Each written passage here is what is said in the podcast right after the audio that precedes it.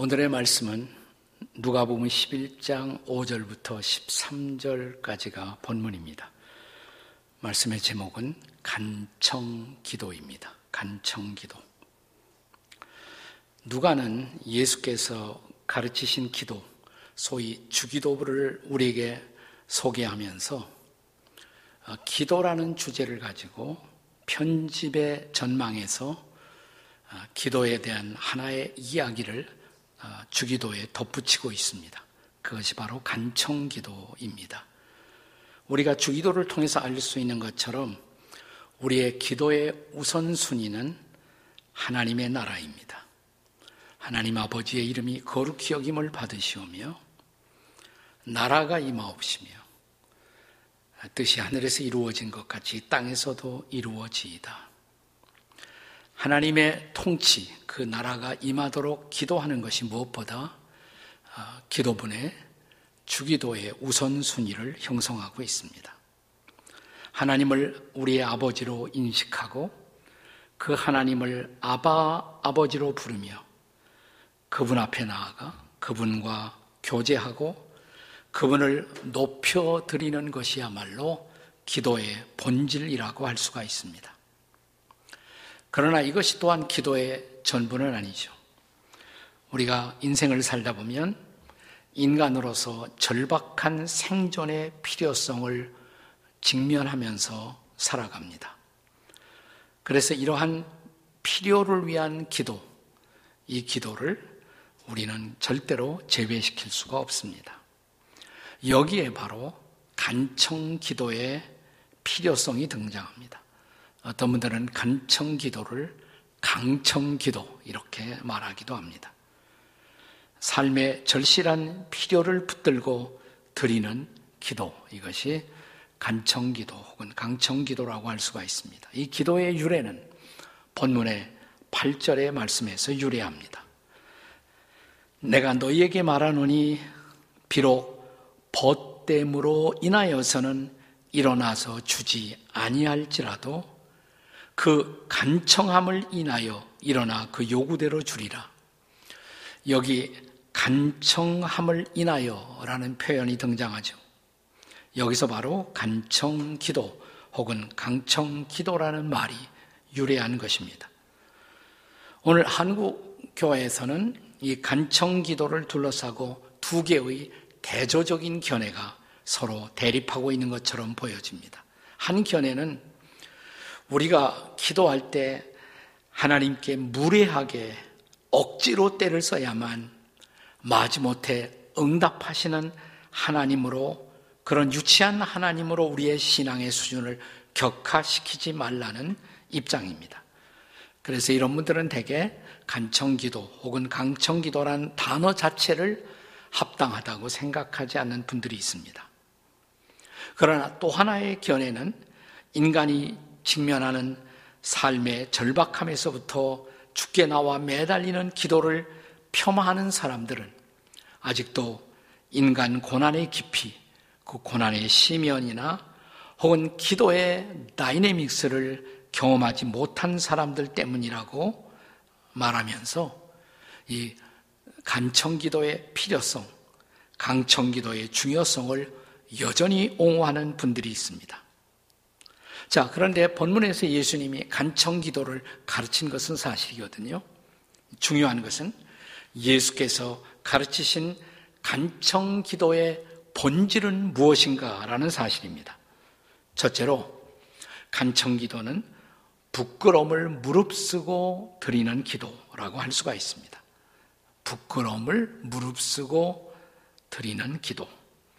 여기 본문 팔 절에 간청함을 인하여라는 말이 성경 원어 히라보에는 아나이데이아라는 단어로 되어 있습니다. 아나이데이아. 그런데 이 단어를 영어권에서 영어 성경으로 번역할 때 흔하게 우리가 볼 수 있는 영어 번역은 shameless라는 단어가 등장합니다. shameless, 부끄러, 부끄러움을 모른다는 것이죠. 그런데 요즘 우리가 가장 많이 읽고 있는 엔아이브이 영어 성경에 보면 이것을 담대함으로 번역합니다. boldness, 담대함. 그러니까 이 단어는 그냥 쉽게 부끄러움을 무릅쓰고 드리는 담대한 기도, 이렇게 우리가 흔히 표현할 수가 있을 것입니다. shameless boldness, 부끄러움을 무릅쓰는 담대함. 자, 그러면 본문에 등장하는 사람이 왜 그렇게 할 수가 있었어요? 부끄러움을 넘어서서 담대하게 자기의 것을 구할 수가 있었던 이유, 무엇 때문입니까? 그것은 사실 자기의 필요 때문이 아니었어요. 본문에 보면 친구 때문이었습니다. 자, 육 절 보실까요? 본문의 육 절 말씀 다 같이, 내 벗이 여행 중에 내게 왔으니 내가 먹일 것이 없노라. 친구가 우리 집에 왔어요. 자, 그런데 아마 그냥 배고파 사경을 헤매는 그런 상태로 도착한 듯합니다. 밤중에 도착했어요. 근데 우리 집에 그를 먹일 것이 아무것도 없었습니다. 별수 없이 그는 이웃집에 가서 강청해서 그의 필요를 채울 수밖에 없었던 것입니다. 아마도 나 자신의 필요라면 얼마든지 내일 아침까지 기다려서 그 필요를 구할 수가 있었을 것입니다.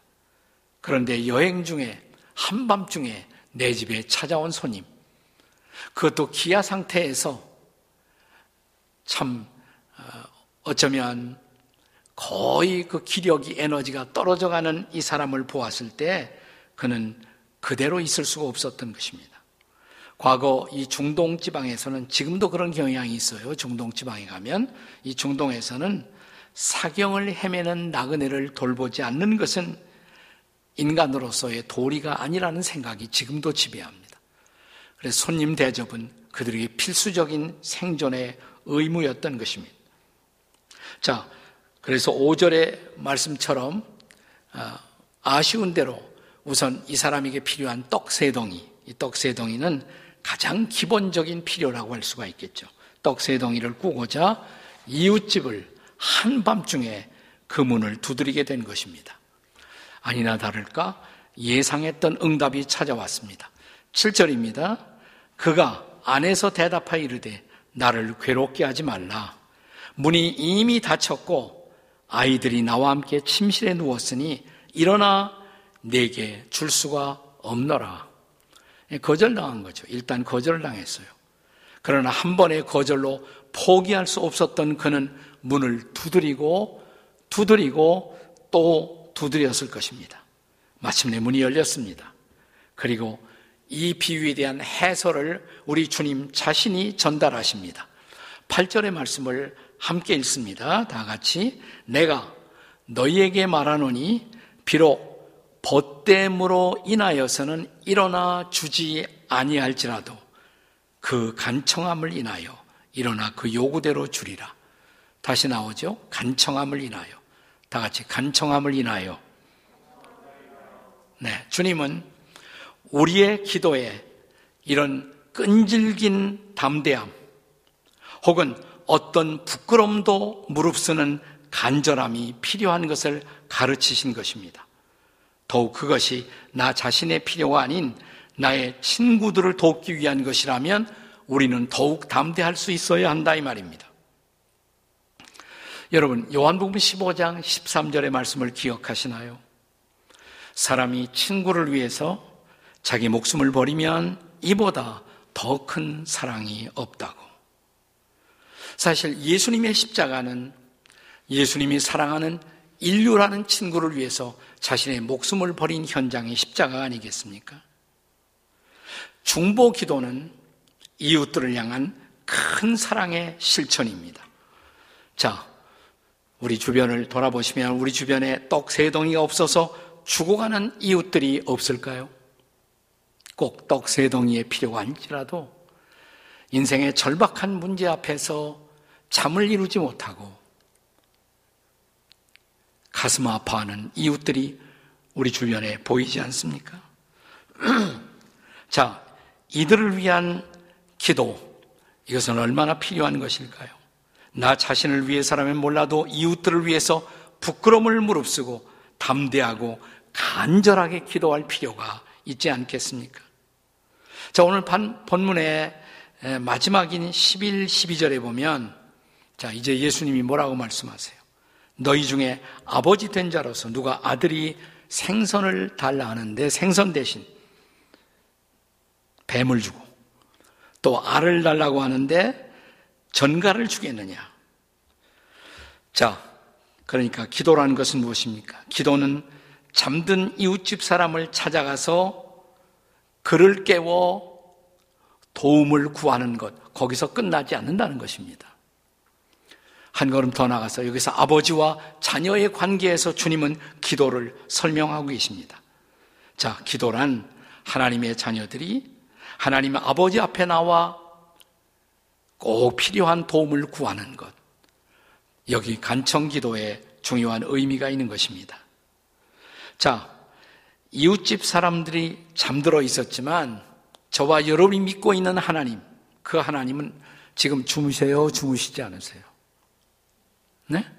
주무시지 않는다 그랬습니까?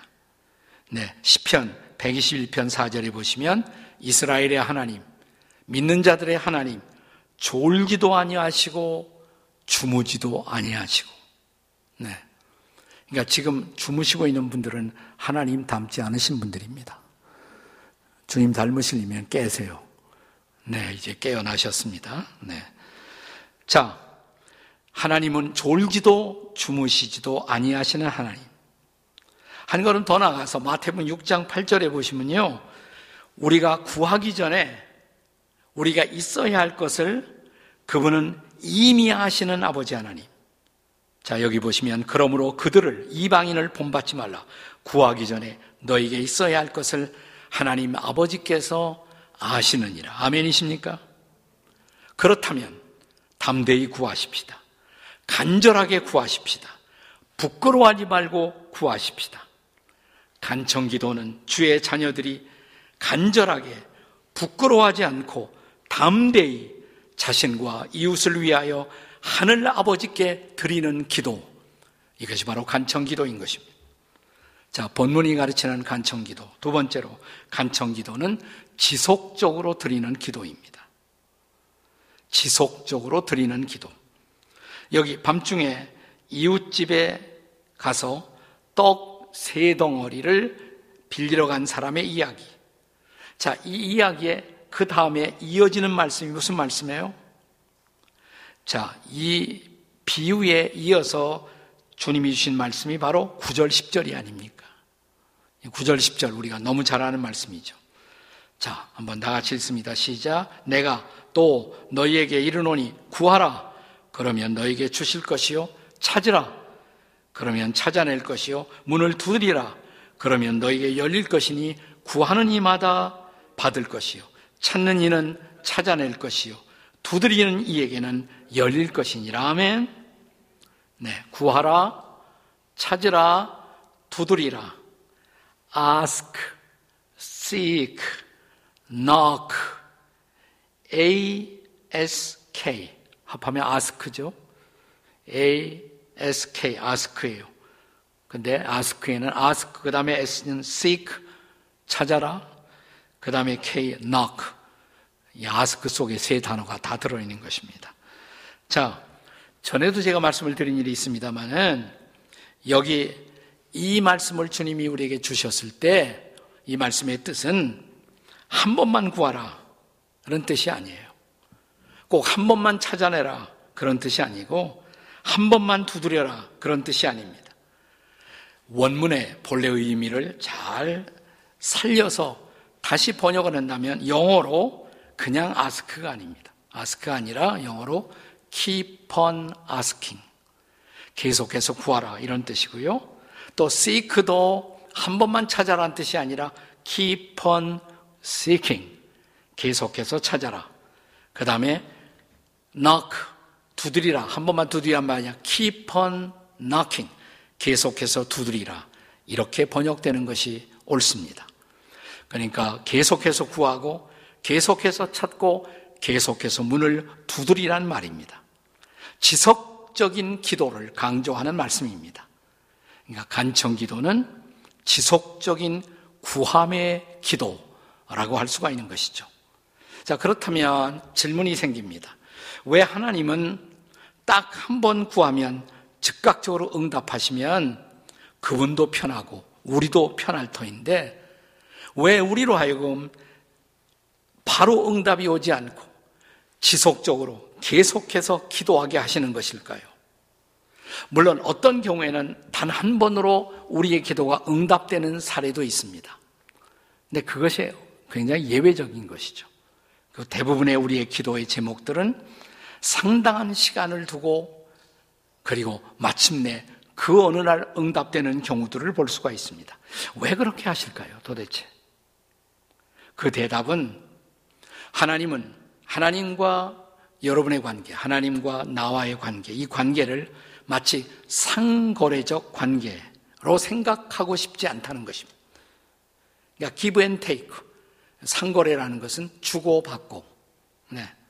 내가 기도했으니까 하나님이 주시고 그러면 우리 관계는 끝나고, 이런 관계를 원하시는 하나님이 아니라 하나님은 기도를 통해서 우리가 계속 그분을 의뢰함으로, 신뢰함으로 지속적 신뢰의 관계를 만들어 가기를 원하시는 것입니다. 만약 우리가 단 한 번의 구함으로써 단 한 번 응답을 받고 그분과 나의 관계가 끝나는 것이라면 하나님은 어떤 하나님이야? 마치 자동 응답기 같은 하나님. 우리가 자동 응답기에다가 동전을 집어넣으면 우리가 구하는 상품이 딱 떨어지잖아요. 그것으로 끝나요. 더 이상 인격의 관계는 거기에 존재하지 않습니다. 근데 하나님은 자동 응답기 같은 대상이 아니시고 우리와 더불어 인격적인 친구가 되시고 인격적인 아버지가 되기를 원하시는 그런 하나님이십니다. 사랑하는 여러분, 오만 번이나 기도의 응답을 받은 것으로 유명한 분, 누구죠? 그분이? 조지 뮬러라는 영국의 유명한 그리스도인 지도자, 조지 뮬러. 그런데 이 뮬러도 그 오만 번이나 응답받았으니까 기도만 하면 이 사람은 착착착착 응답이 자동 응답기처럼 떨어지는 삶을 살아난가? 그렇지 않아요.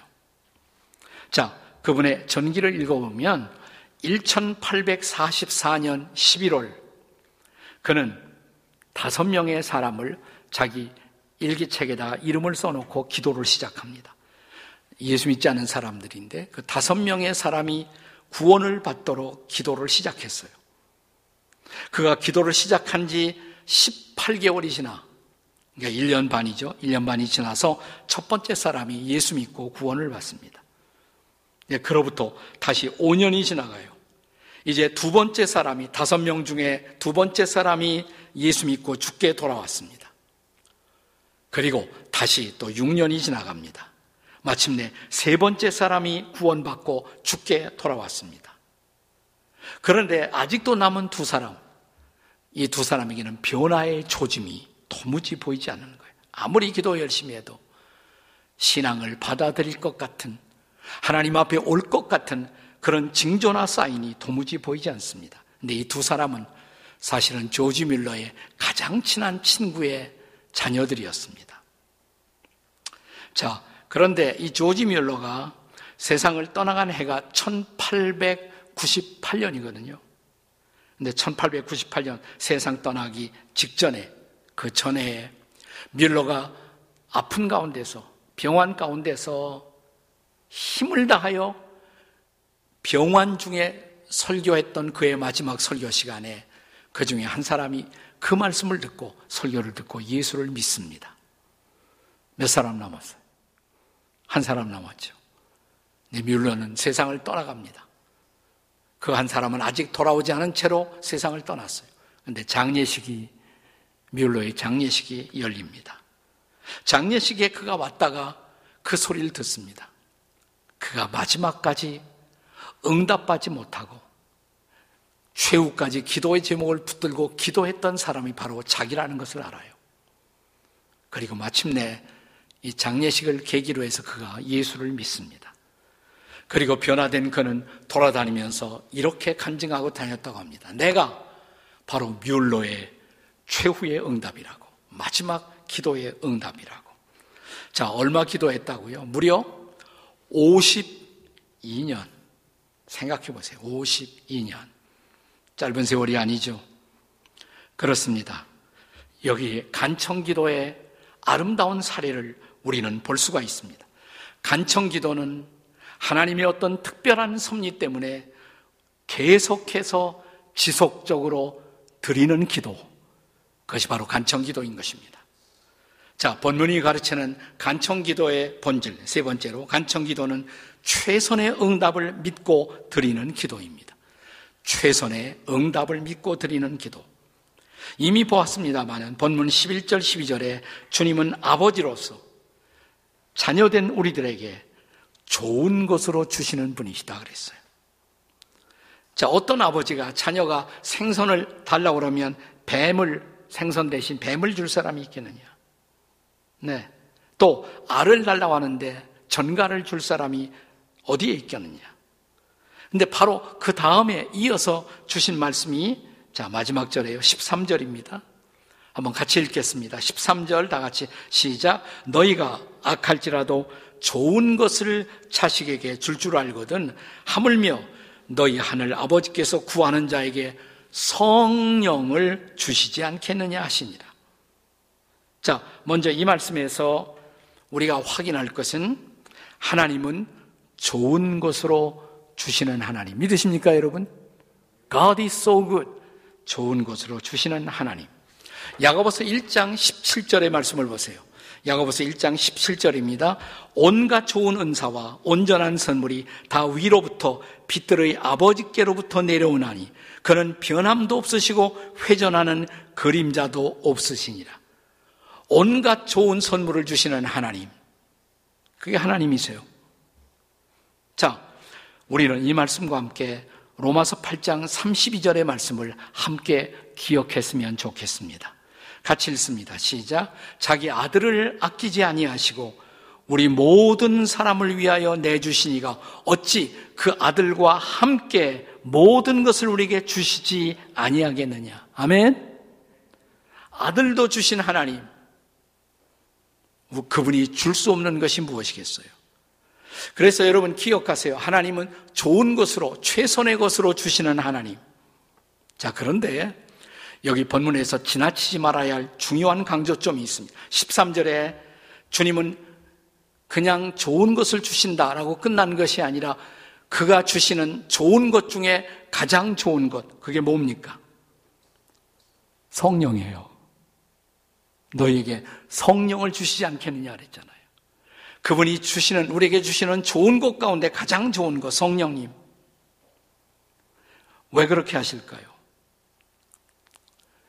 그건 문자 그대로 성령, 하나님의 영이야말로 하나님이 우리에게 주실 수 있는 가장 최고의 선물이기 때문입니다. 사실 여러분, 저와 여러분의 기도의 가장 커다란 딜레마가 뭔지 아세요? 우리가 뭐를 달라고 기도하지만 막상 그것이 응답되었을 때 그것이 나에게 좋은 것이 될까 안 될까, 그건 우리가 몰라요. 네, 우리는 무엇이 가장 좋은 것인지조차 모르는 인생을 사실은 살아가요. 자, 그런데 로마서 팔 장 이십육 절에서 바울 사도가 우리에게 주시는 말씀을 함께 주의 깊게 읽겠습니다. 같이 읽습니다. 시작. 이와 같이 성령도 우리의 연약함을 도우시나니 우리는 마땅히 기도할 바를 알지 못하나 오직 성령이 말할 수 없는 탄식으로 우리를 위하여 친히 간구하시느니라. 우리는 무엇을 위해서 기도해야 좋을지조차 모르는 때가 있어요, 없어요? 있죠. 아, 내가 뭘 기도해야 되지? 어떻게 기도해야 좋을지. 그런데 여기 성령의 역할을 가르치시면서 성령은 말할 수 없는 탄식으로 우리를 위하여 대신 기도해 주신다는 거예요. 이걸 성령의 대도라고 말합니다. 대도. 우리가 무엇을 위해 기도해 좋을지 모를 그때에라도 성령은 오셔서 우리를 대신해서 우리를 위하여 기도해 주신다는 것이에요. 자, 어떻게 기도하실까요? 성령이 우리를 위해서 기도할 때. 그 다음 절 로마서 팔 장 이십칠 절이에요. 같이 읽습니다. 시작. 마음을 살피시는 이가 성령의 생각을 아시나니 이는 성령이 하나님의 뜻대로 성도를 위하여 간구하십니다. 아멘. 자, 성령님이 우리를 위해서 기도할 때, 자, 성령님은 하나님의 뜻을 정확하게 아세요. 완벽하게 아세요. 그러니까 성령은 하나님의 뜻이 우리에게 이루어지도록 기도하신다는 말이죠. 그게 최선이죠. 그렇죠? 하나님의 뜻이 우리에게 이루어진다면 그것이 바로 최선이 아니겠습니까? 네.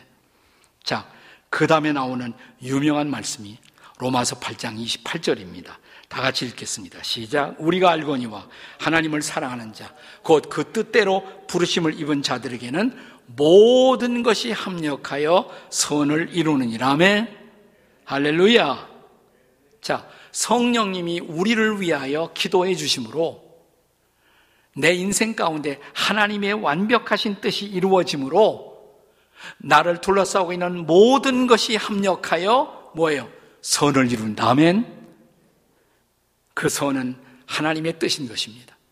그리고 한 걸음 더 나가서 바울은 본문의 맥락에서 우리에게 이루어질 하나님의 선은 바로 우리가 주님을 닮아가는 거룩한 인격의 변화라고 가르칩니다. 사랑하는 여러분, 우리의 간청기도가 혹은 강청기도가 그렇게 간절하게 주께 올려졌음에도 불구하고 우리가 원하는 대로 환경이나 상황이 나아지지 않았을지라도 우리가 참으로 기도했다면 낙심치 말아야 합니다. 실망하지 말아야 합니다. 나보다 나를 더 잘 아시는 하나님, 우리보다 우리를 더 잘 아시는 하나님이 내가 생각하는 최선이 아니라, 우리가 생각하는 최선이 아니라 하나님이 생각하는 최선, 전능하시고 전지하신 하나님의 최선, 사랑이고 선이신 하나님이 생각하는 그 하나님의 선이 우리의 인생 가운데 이루어진다라고 약속하신 것입니다. 할렐루야. 그러니까 이 선은 뭐냐? 이것은 궁극적으로 우리를 변화시켜 그분을 닮아가는 놀라운 인격을 이룰 수 있도록 하기 위해서. 네. 자, 이것이 바로 로마서 팔 장 이십구 절 삼십 절의 마지막 주님의 약속입니다. 같이 한번 읽어보세요. 시작. 하나님이 미리 아신 자들을 또한 그의 아들의 형상을 본받게 하기 위하여 미리 정하셨으니 이는 그로 많은 형제 중에서 맏아들이 되게 하려 하심이라. 삼십 절. 또 미리 정하신 그들을 또한 부르시고 부르신 그들을 의롭다 하시고 의롭다 하신 그들을 영화롭게 하셨느니라. 네. 자, 성령이 우리 인생 가운데 역사하셔서 우리로 하여금 하나님의 아들의 형상, 예수님이죠. 예수님을 본받게 하신다 이 말이에요. 예수님을 닮아가게 하신다. 그것은 우리 인생에서 이루어질 마지막 영화예요. 우리를 부르시고 우리를 의롭다 하신 하나님이 마지막 그 예수님을 닮은 영화로운 존재로 우리를 빚어 그분 앞에 세우시기 위해서 역사하신다는 것입니다. 할렐루야. 그러니까 우리의 상황 속에 그분이 개입하시고 간섭하셔서 마침내 우리를 주님 닮은 영화로운 존재로 주님 앞에 우리를 세워주신다. 아, 그러면 된 거 아니에요? 그러면 된 건 아닙니까? 비록 내가 지금 이 순간 원하는 어떤 응답이 있다고 할지라도 그보다 더 좋은 하나님의 아들이신 예수 그리스도의 놀랍고 아름다운 모습을 닮아 그분처럼 영화로운 존재가 되어 어느 날 주님 앞에 내가 세워지는 그것, 그것을 위해서 역사하시는 성령을 보내신 하나님을 찬양하십시오. 그래서 간청 기도를 하는 자들에게 하나님은 가장 좋은 성령을 주시고 성령을 통해서 하나님의 선을, 하나님의 아들의 형상을 이루시는 하늘 아버지를 찬양하십시오. 강청 기도는 최선의 응답을 믿고 드리는 성도들의 기도인 것입니다. 자, 그렇다면 이 여름철, 네, 코로나가 더 기승을 부리고 또 우리의 삶의 형편이 만만치 않지만, 자, 이럴 때 내 사람들, 주변 사람들 만나지 못하는 것을 한탄하지 마시고 골방에 들어가서 주님과 직립하시고 직면하시고 독대하셔서 정말 이 간청 기도를 드린다면, 사랑하는 여러분, 여러분과 저 인생 가운데 주님의 영화로운 역사가 만들어지는 놀라운 일들이 벌어질 것을 믿으십시오. 지금이야말로 간청 기도를 시작할 때인 것을 믿으시기 바랍니다. 아멘. 기도하시겠습니다. 우리 같이.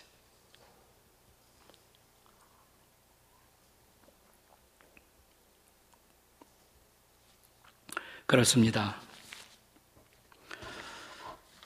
코로나가 기승을 부리고 우리에게 사랑하는 이웃들을 마음대로 자유롭게 만날 수 있는 그런 기회와 여건이 주어지지 않았다 해도 이것은 우리에게 기회입니다.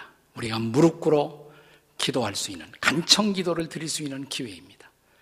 이 기도로 하나님의 임재를 깊이 경험하시고 성령의 역사를 체험하시고 하나님의 뜻이 우리의 삶 가운데 이루어지도록 우리 주여 부르짖고 함께 통성으로 기도하시겠습니다. 주여 감사합니다. 우리를 주님 앞에 부르시고 오늘 우리로 기도하게 하셨사오니 주님, 이제 우리의 간절한 기도를 받아주시옵소서. 우리의 기도, 우리의 간구의 제목들을 주님 앞에 올립니다.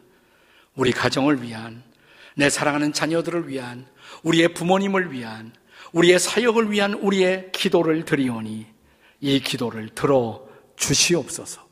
받아주시옵소서. 이루어 주시옵소서.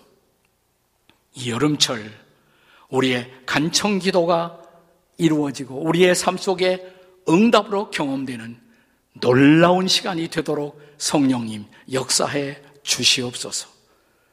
우리의 선한 응답 되시는 주 예수님의 권세 있는 이름으로 기도하옵나이다. 아멘. 아멘.